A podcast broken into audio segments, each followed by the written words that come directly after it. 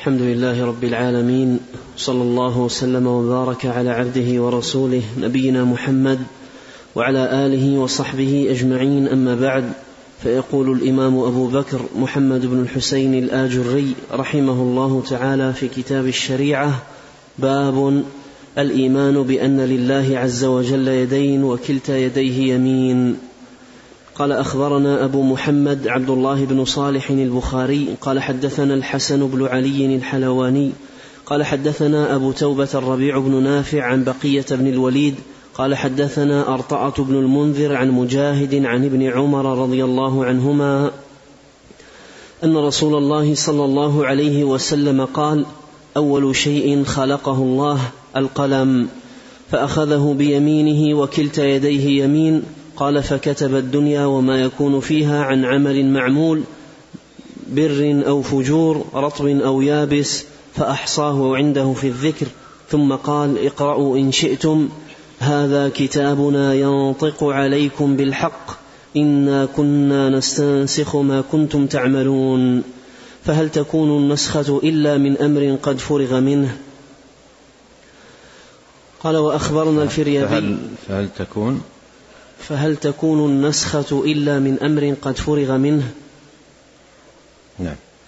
قال أخبرنا الفريابي قال حدثنا أبو أنس مالك بن سليمان الحمصي قال حدثنا بقية بن الوليد عن أرطعة بن المنذر عن مجاهد بن جبر أنه بلغه عن ابن عمر رضي الله عنهما أن رسول الله صلى الله عليه وسلم قال أول شيء خلقه الله عز وجل القلم. فأخذه بيمينه وكلتا يديه يمين وذكر الحديث مثله إلى آخره. بسم الله الرحمن الرحيم. الحمد لله رب العالمين وأشهد أن لا إله إلا الله وحده لا شريك له وأشهد أن محمدا عبده ورسوله صلى الله وسلم عليه وعلى آله وأصحابه أجمعين. اللهم علمنا ما ينفعنا وانفعنا بما علمتنا وزدنا علما وأصلح لنا شأننا كله ولا تكلنا إلى أنفسنا طرفة عين. أما بعد هذه الترجمة باب الإيمان بأن الله عز وجل بأن لله عز وجل يدين وكلتا يديه يمين. هي داخلة في ضمن عدد من التراجم ساقها المصنف رحمه الله تعالى ونوع فيها في إثبات اليد صفة لله جل في علاه. وقد جاء في القرآن وأحاديث الرسول عليه الصلاة والسلام نصوص كثيرة في إثبات اليد. وإثبات أيضا صفاتها. حتى بلغت كما ذكر ابن القيم ما يزيد على المئة صفة. كلها تؤكد ثبوتها تؤكد ثبوتها حقيقة لله جل في علاه على الوجه اللائق بجلاله وكماله وعظمته سبحانه وتعالى. وهذا الذي ساقه في هذه الترجمة هو من أنواع الأدلة الدالة على ثبوتها لله جل في علاه حيث جاء في عدد من نصوص الكتاب والسنة إثبات اليدين لله ما منعك أن تسجد لما خلقت بيدي. في الآية الأخرى قال بل يداه مبسوطتان. قال جل وعلا وما قدر الله حق قدره والأرض جميعا قبضته يوم القيامة والسماوات مطويات بيمينه سبحانه وتعالى عما يشركون. وقد دلت النصوص على أن لله سبحانه وتعالى يدين إحداهما يمين ويد أخرى والصفات كما لا يخفى متفاضلة. ولهذا جاء في الحديث يمين الله ملأى وبيده الأخرى القسط يخفض ويرفع.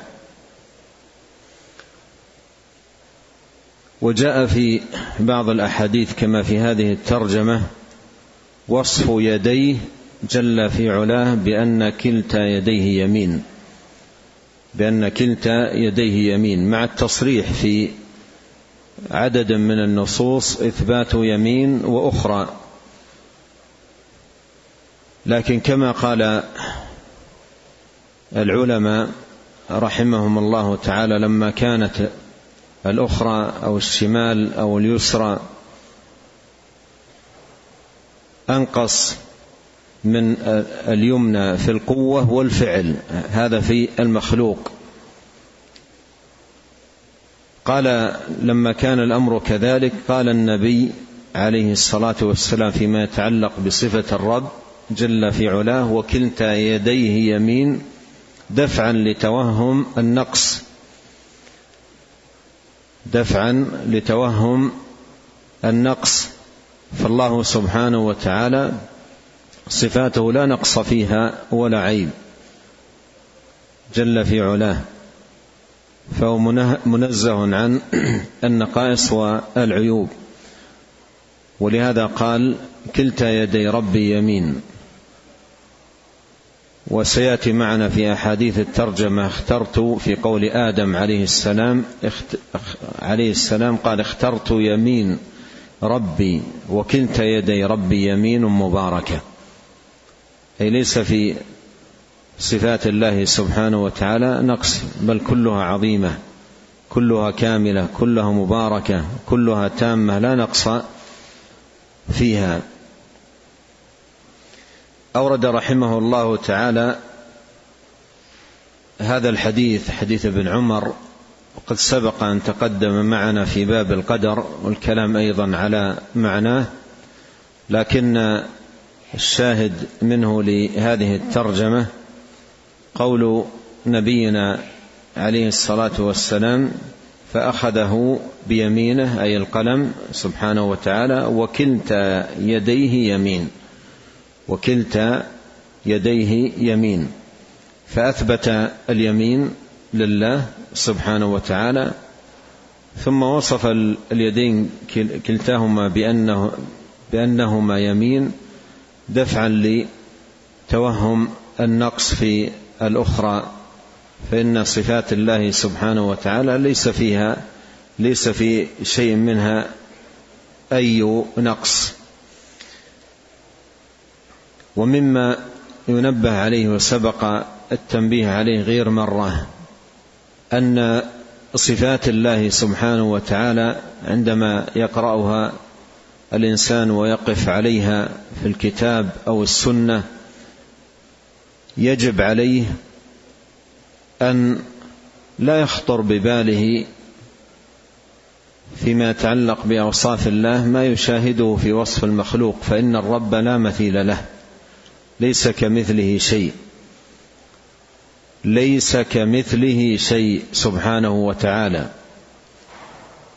قال قال الله عز وجل هل تعلم له سميا؟ أي لا سمي له.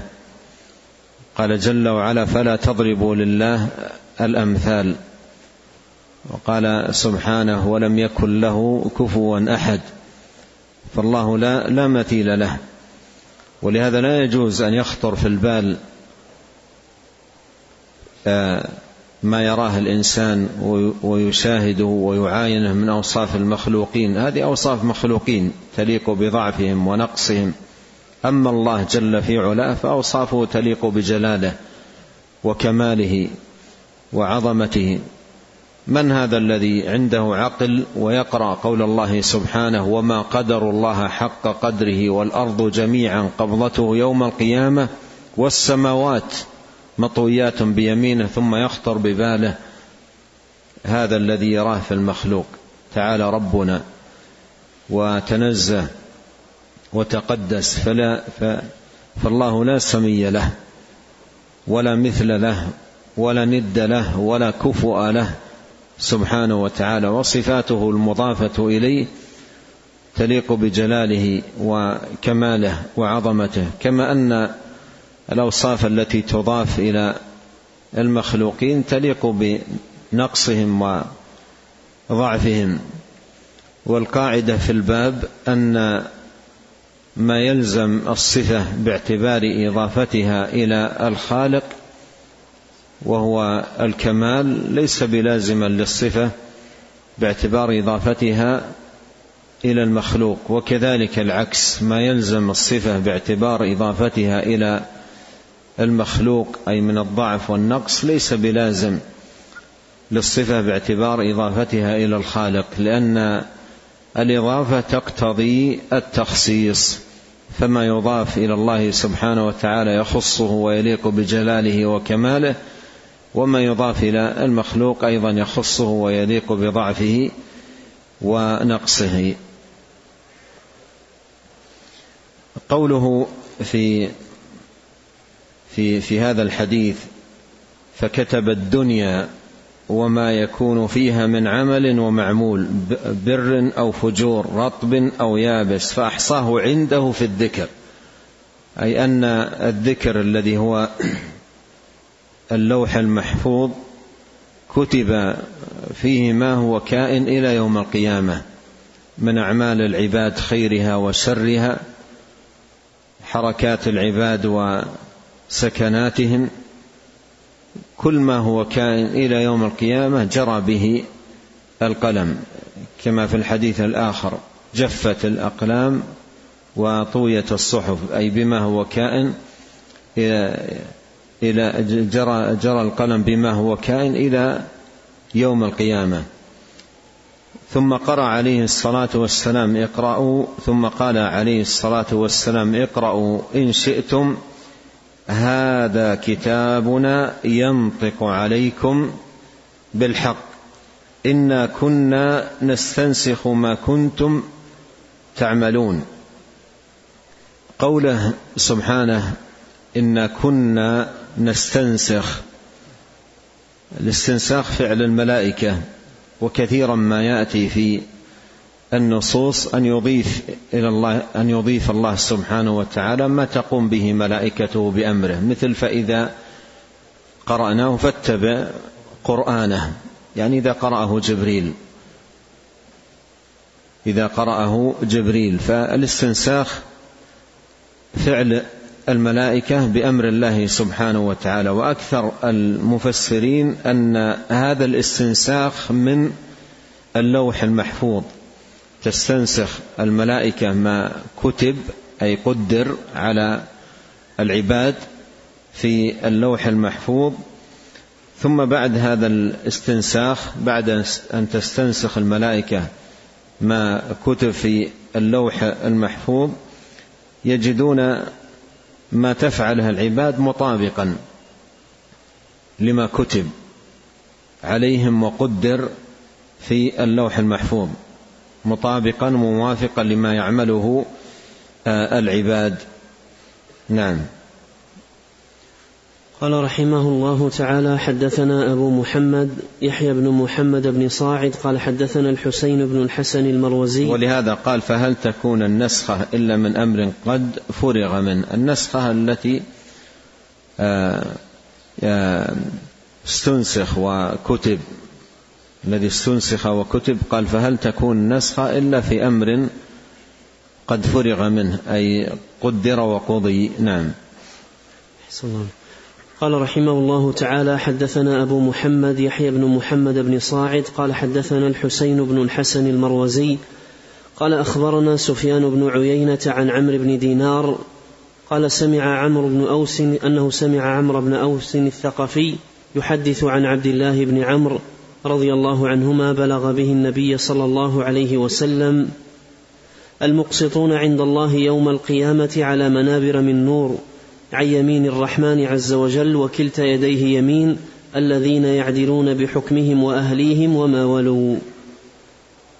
ثم أورد رحمه الله تعالى هذا الحديث حديث عبد الله بن عمرو بن العاص رضي الله عنهما أن النبي صلى الله عليه وسلم قال المقسطون عند الله يوم القيامة على منابر من نور. أسأل الله بأسمائه وصفاته أن يجعلنا وإياكم منهم.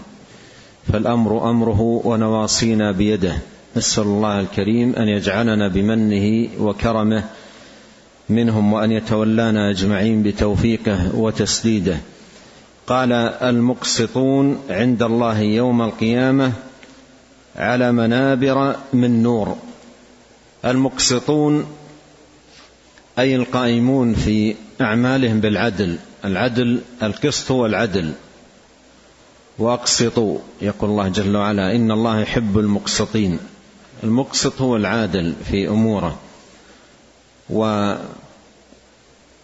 ما يفسر به ذلك باب العدل أن يكون الأمر متتبعا في أحكامه أوامر الشرع كتاب الله وسنة نبيه عليه الصلاة والسلام محكما لكتاب الله محكما لسنته فيما يأتي سنة نبيه عليه الصلاة والسلام فيما يأتي ويذر.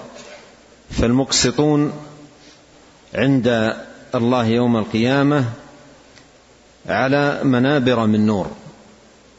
المقسطون عند الله يوم القيامة على منابر من نور. والمنبر سمي منبر لارتفاعه وهذا فيه رفعة هؤلاء وعلو أماكنهم فهم على منابر من نور. وانظر أيضا الشرف العظيم الذي يتوجون به عن يمين الرحمن عز وجل. عن يمين الرحمن. فالله سبحانه وتعالى له يمين وله أخرى. مثل ما في الحديث الذي أشرت إليه يمين الله ملأى وبيده الأخرى. وبيده الأخرى. لكن آه، هنا قال على يمين الرحمن وكلتا يدي ربي يمين. أي الأخرى لا نقص فيها كلتاهما يمين. ليس في صفات الله سبحانه وتعالى أي نقص. فقوله وكلتا يدي ربي يمين هذا فيه دفع توهم النقص فإن صفات الله سبحانه وتعالى ليس في شيء منها. أي نقص أو عيب. قال عن يمين الرحمن وكلتا يديه يمين. ثم فسر المقسطون. فسر المقسطون قال الذين يعدلون.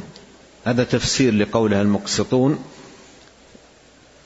فسره في تمام الحديث قال الذين يعدلون بحكمهم أي أحكامهم واهليهم وهذا فيه أن الأهل من ولد و هذه ولاية. والرجل راع في بيته وهو مسؤول عن رعيته. هذه ولاية. يجب عليه أن يكون في تعامله مع أولاده قائما بالعدل. اتقوا الله واعدلوا بين أولادكم. فيكون الرجل العادل في بيته مع أسرته وأولاده متقيا الله سبحانه وتعالى فيهم متعاملا معهم في ضوء ما جاء في كتاب الله وسنة نبيه عليه الصلاة والسلام. فإنه يتناول هذا الفضل العظيم وهذا الشرف المقسطون على منابر عند الله يوم القيامة على منابر من نور عن يمين الرحمن.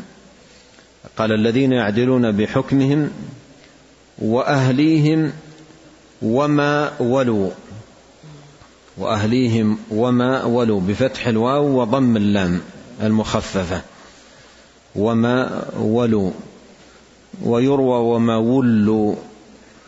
يروى في في بعض المصادر وما ولوا. والأشهر في عند المحدثين في ضبطها وما ولوا بفتح الواو وضم اللام المخففة. وما ولوا أي كانت لهم عليهم ولاية. وما ولوا مثل أن يكون الإنسان له ولاية على وقف أو له ولاية على مثلا صدقة من الصدقات أو مبرة من المبرات. أو أشياء من هذا القبيل أو له ولاية مثلا على مال يتيم. ف المقسطون في هذه الولايات ما ولوا من أمور ما صار لهم عليه ولاية من أمور. المقسطون القائمون في هذه الأمور بالعدل مكانتهم ومنزلتهم يوم القيامة هي هذه. على منابر من نور عن يمين الرحمن سبحانه وتعالى. نسأل الله الكريم من فضله. نعم.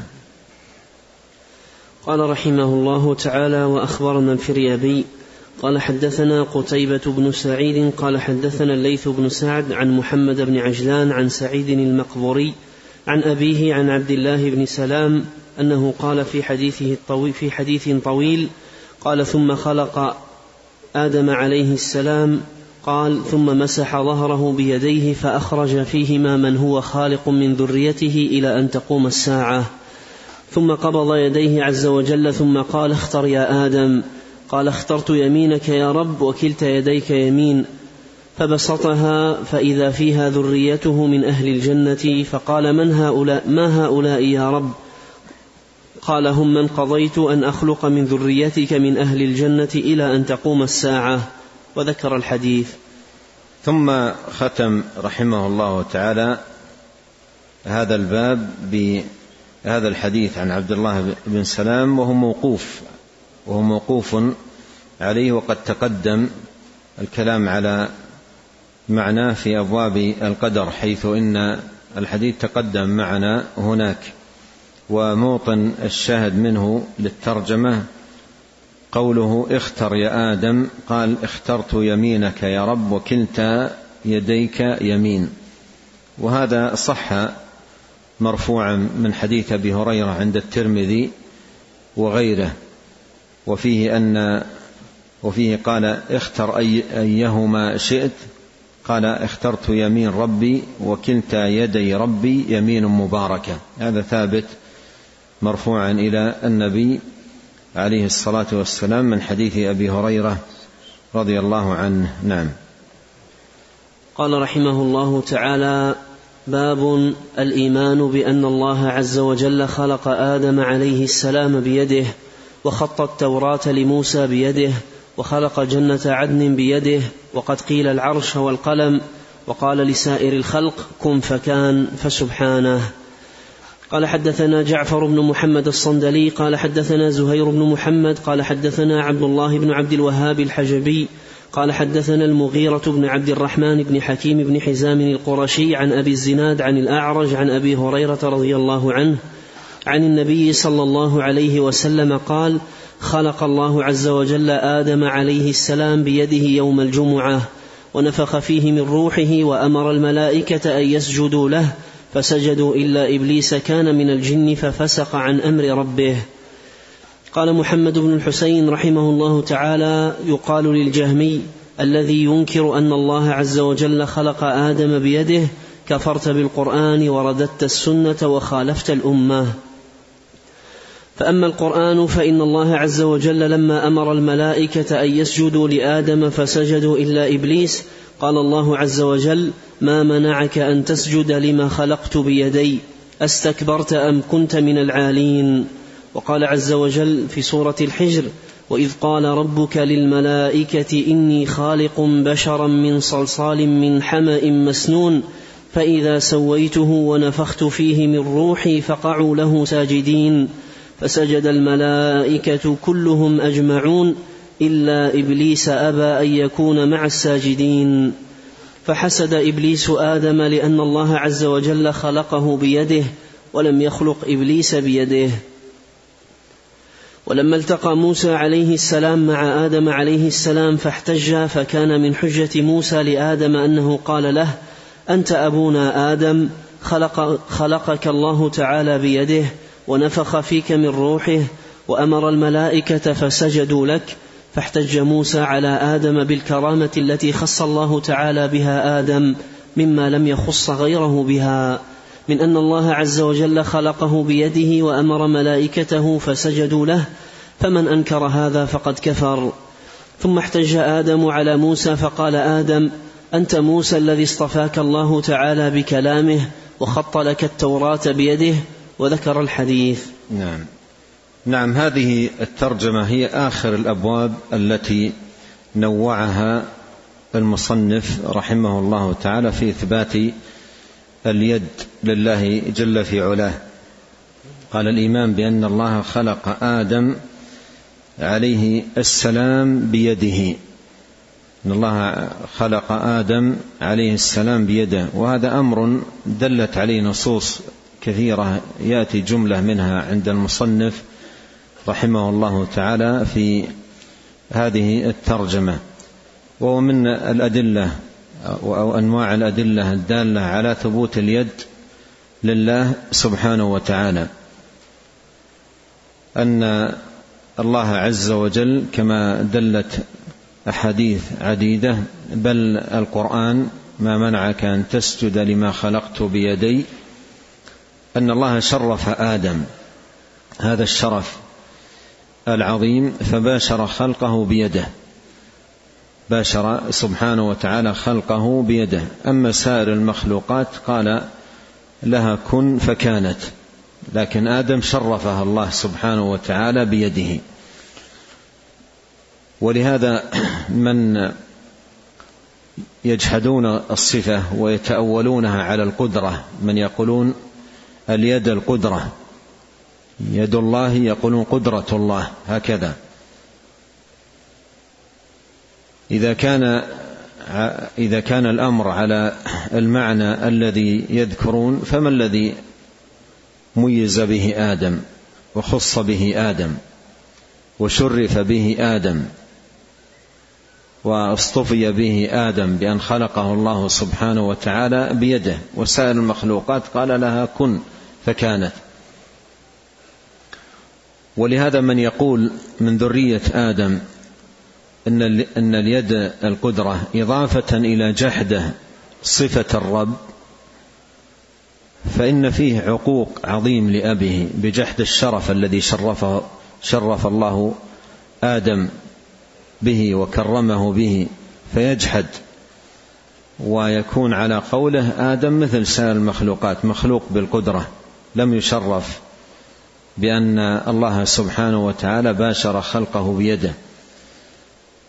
فالحاصل أن من الأدلة على ثبوت اليد لله على الوجه اللائق به ما جاء في نصوص كثيرة أن الله سبحانه وتعالى خلق آدم بيده وخط التوراة لموسى بيده وخلق جنة عدن بيده وقد قيل العرش والقلم. وقال لسائر الخلق كن فكان وقال لسائر الخلق كن فكان وكل هذا كما قدمت فيه رد على من يتأول اليد بأنها, بأنها القدرة.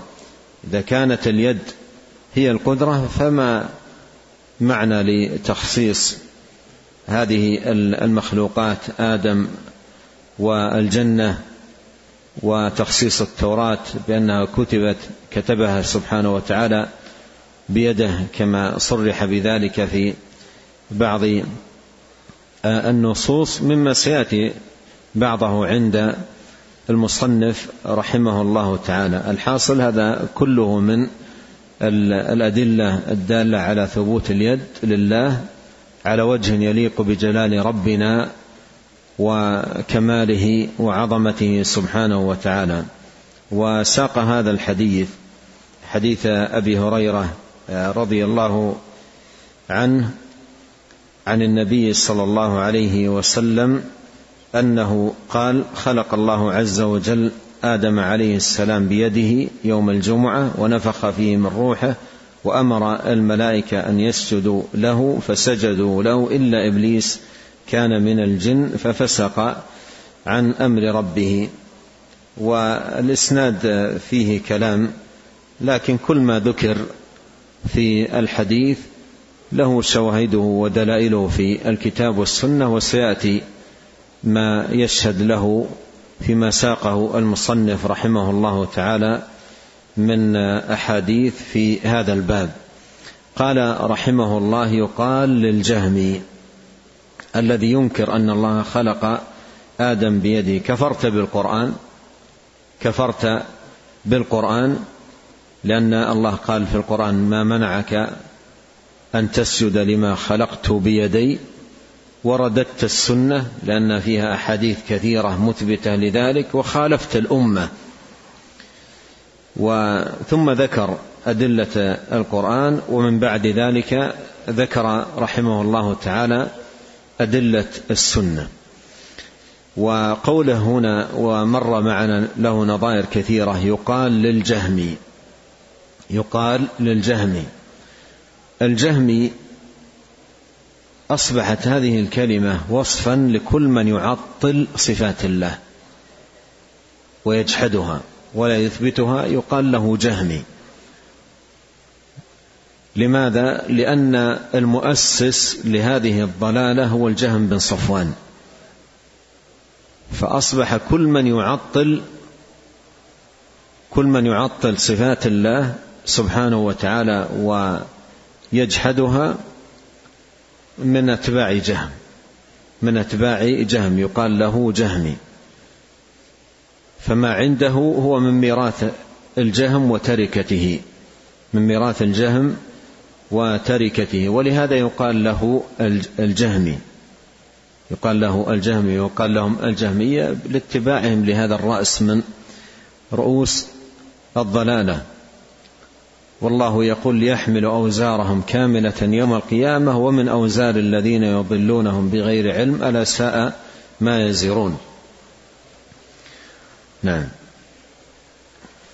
قال رحمه الله تعالى أخبرنا الفريابي قال حدثنا قتيبة بن سعيد قال حدثنا عبد العزيز بن محمد عن عمرو بن أبي عمرو عن, عن, عن الأعرج عن أبي هريرة رضي الله عنه أن رسول الله صلى الله عليه وسلم قال احتج آدم وموسى فقال له موسى يا آدم خلقك الله بيده ونفخ فيك من روحه وأمر الملائكة فسجدوا لك وأمرك أن تسكن الجنة وذكر الحديث بطوله. قال وأخبرنا الفريابي قال حدثنا وهب بن بقية قال أخبرنا خالد يعني بن عبد الله الواسطي عن محمد بن عمرو عن أبي سلمة عن أبي هريرة رضي الله عنه قال قال رسول الله صلى الله عليه وسلم احتج آدم وموسى فقال موسى أنت آدم الذي خلقك الله عز وجل بيده ونفخ فيك من روحه وأسكنك الجنة وأمر الملائكة فسجدوا لك وذكر الحديث. قال وأخبرنا الفريابي قال حدثنا إسحاق بن موسى الأنصاري قال حدثنا أنس وهو ابن عياض قال حدثني محمد بن عمرو عن أبي سلمة عن أبي هريرة رضي الله عنه أن رسول الله صلى الله عليه وسلم قال احتج آدم وموسى عليهما السلام فقال موسى أنت آدم الذي خلقك الله عز وجل بيده ونفخ فيك من روحه وأسكنك الجنة وأمر الملائكة فسجدوا لك وذكر الحديث. فهذه حجة موسى على آدم أن الله عز وجل خلقه بيده وأما حجة آدم على موسى بأن الله عز وجل خط له التوراة بيده. قال وحدثنا أبو جعفر أحمد بن يحيى الحلواني قال حدثنا محمد بن الصباح الدولابي قال حدثنا سفيان بن عيينة عن عمرو عن طاووس أنه سمع أبا هريرة رضي الله عنه يقول قال رسول الله صلى الله عليه وسلم احتج آدم وموسى عليهما السلام فقال موسى يا آدم أنت أبونا أخرجتنا من الجنة فقال آدم يا موسى اصطفاك الله عز وجل بكلامه وخط لك التوراة بيده. تلومني على أمر قدره الله عز وجل علي قبل أن يخلقني بأربعين سنة. قال فحج آدم موسى. قال وأخبرنا الفريابي قال حدثنا أحمد بن عبدة ويعقوب بن حميد عن كاسب ويعقوب بن حميد بن كاسب قالا حدثنا سفيان بن عيينة عن عمرو بن دينار عن طاووس أنه سمع أبا هريرة رضي الله عنه يقول قال النبي صلى الله عليه وسلم احتج آدم وموسى عليهما السلام فقال موسى يا آدم أنت أبونا خيبتنا وأخرجتنا من الجنة. فقال له آدم أنت موسى الذي اصطفاك الله بكلامه وخط لك التوراة بيده وقرأت التوراة أفهل تجد فيها أنه قضي علي أنه قضي علي قبل أن أنه قضى علي قبل أن يخلقني بأربعين سنة؟ قال نعم. قال فحج آدم موسى. قال ابن عبدة وقال سفيان مرة وخط لك التوراة بيده. أتلومني على أمر قدره الله علي قبل أن يخلقني بأربعين سنة؟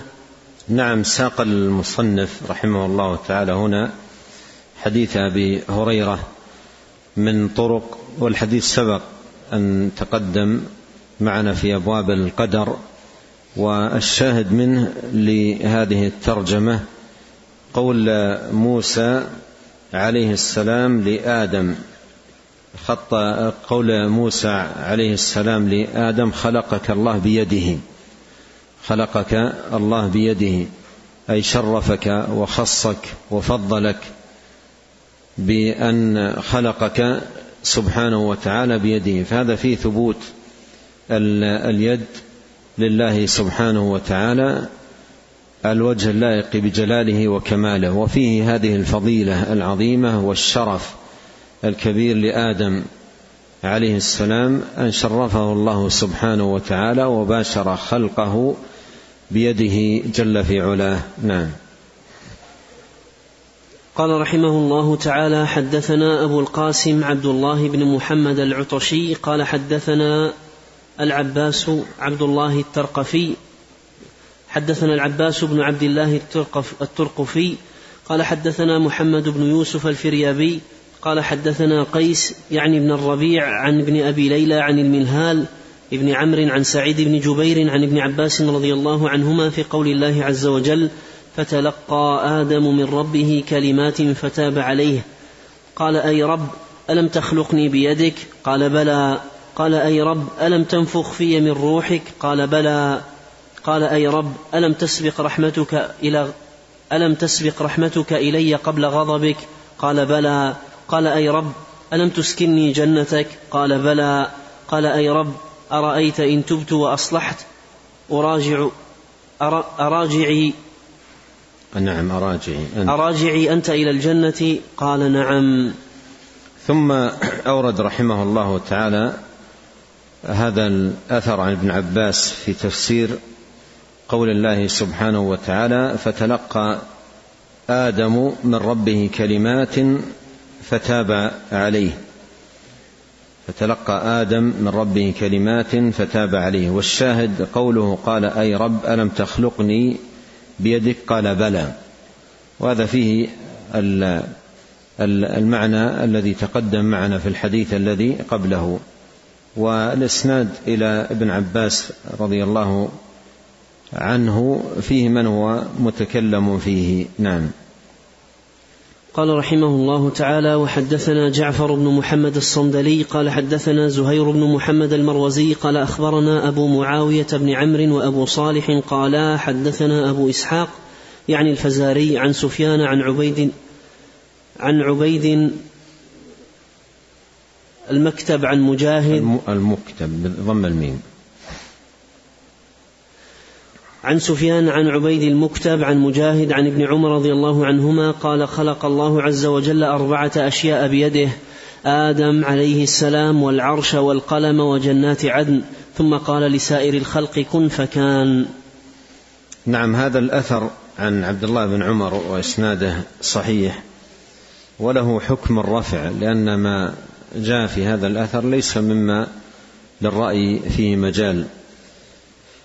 قال رضي الله عنه خلق الله عز وجل أربعة أشياء بيده آدم عليه السلام والعرش والقلم وجنات عدن ثم قال لسائر الخلق كن فكان ثم قال لسائر الخلق كن فكان. وهذا الحديث نظير أو هذا الأثر نظير ما تقدم في إبطال من يتأول اليد بالقدرة. إذا كانت اليد القدرة أي خصيصة وأي تمييز لهذه الأربع؟ إذا كان الكل إذا كانت اليد القدرة. فالحاصل أن هذا الأثر عن ابن عمر وله حكم الرفع فيه دلالة على ثبوت اليد لله سبحانه وتعالى على الوجه اللائق بجلاله وكماله سبحانه. نعم. قال رحمه الله تعالى حدثنا جعفر الصندلي قال حدثنا زهير بن محمد المروزي قال حدثنا يعلى بن عبيد قال حدثنا إسماعيل بن أبي خالد عن حكيم بن جابر قال أخبرت أن أخبرت أن ربكم عز وجل لم يمس إلا ثلاثة أشياء غرس الجنة بيده وجعل ترابها الورس والزعفران وجبالها المسك وخلق آدم عليه السلام وكتب التوراة لموسى عليه السلام. قال نعم نعم. هذا الأثر عن حكيم بن جابر. حكيم بن جابر تابعي. فيكون هذا الخبر مقطوع. لكن المعاني التي فيه تدل عليها الأحاديث المتقدمة. نعم. قال رحمه الله تعالى وحدثنا أبو بكر ابن أبي داود قال حدثنا محمد بن عباد بن آدم قال حدثنا بكر بن سليمان الأسواري عن محمد بن إسحاق قال سمعت محمد بن كعب يحدث أن الله جل ذكره لم يمس بيده شيئا إلا ثلاثة آدم والتوراة فإنه كتبها لموسى بيده وطوبى شجرة في الجنة غرسها بيده ليس في الجنة غرفة إلا فيها منها فنن وهي التي قال الله عز وجل الذين آمنوا وعملوا الصالحات طوبى لهم وحسن مآب.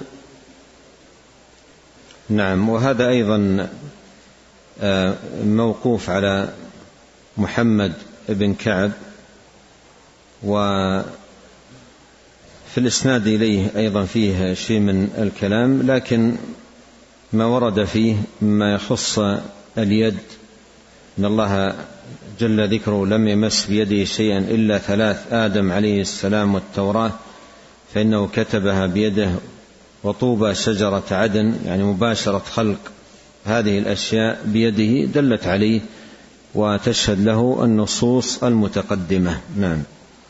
قال رحمه الله تعالى وحدثنا جعفر الصندلي قال حدثنا زهير بن محمد المروزي قال حدثنا محمد بن الملهان الضرير قال حدثنا يزيد بن زريع قال حدثنا سعيد بن أبي عروبة عن قتادة عن أنس أن كعب الأحبار قال إن الله جل اسمه لم يمس بيده إلا ثلاثة.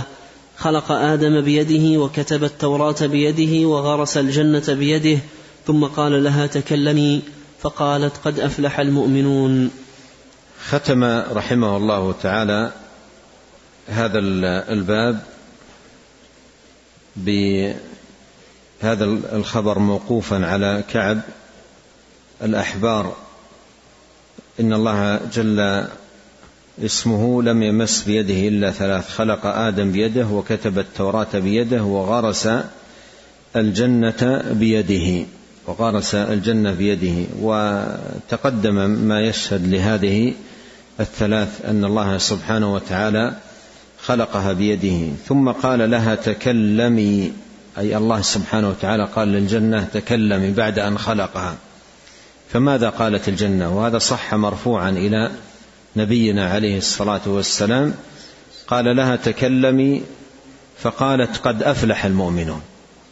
سبحان الله العظيم. بعد أن خلق الله الجنة قال الله للجنة تكلمي. فتكلمت الجنة.